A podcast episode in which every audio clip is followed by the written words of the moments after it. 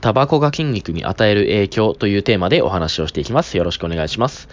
以前、パーソナルトレーナーとして働いていたことがあるんですけれども、その時にタバコに関する質問っていうのをよく受けることがありました。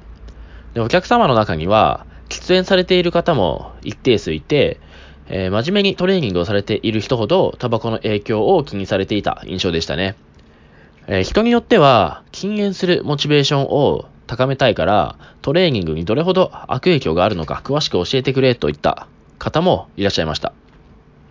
え、放送を聞いてくださっている方の中にも、まあ、少なからず喫煙をしているという方もいらっしゃるかと思いますので、今回はタバコが筋肉やトレーニングにどのように影響してくるのかというお話をしていきたいと思います。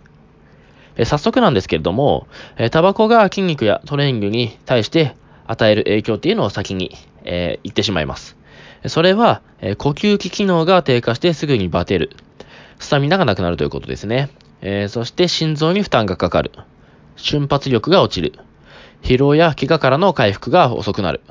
組織が酸素欠乏に陥る。ま、ざっと挙げただけでも、これだけの悪影響があります。なぜ、これほどまでに多くの悪影響が出てくるのか、その理由を説明していきます。まず、タバコの煙に含まれる有害物質の、えー、一つである一酸化炭素が原因です。この一酸化炭素は、酸素を運ぶヘモグロビンや酸素を受け取るミオグロビンとの親和性が酸素よりもはるかに高い物質なんですね。これが喫煙によって体内に入ることで、ヘモグロビンやミオグロビンは酸素より一酸化炭素と結びついてしまいます。なので体に取り込める酸素の量が減ってしまうんですね。これが心肺機能ですとか持久力の低下っていうのにつながってしまうというわけです。また、呼吸によって体内に取り入れた酸素は糖質や脂質からエネルギーを生み出すので、ま、酸素を取り込める量によって生み出せるエネルギーっていうのが左右されるんですね。なので、瞬発力も低下してしまうという理屈です。そしてこれに加えて、有害物質として有名なニコチンは、血管を収縮させてしまうんですね。なので、それによって血流が悪くなって、筋肉への血流量も筋肉へ届いた血液中の酸素量っていうのも減ってしまうので、まあ、トレーニングによる疲労ですとか、怪我をした時の、えー、回復力も低下してしまうというわけですね。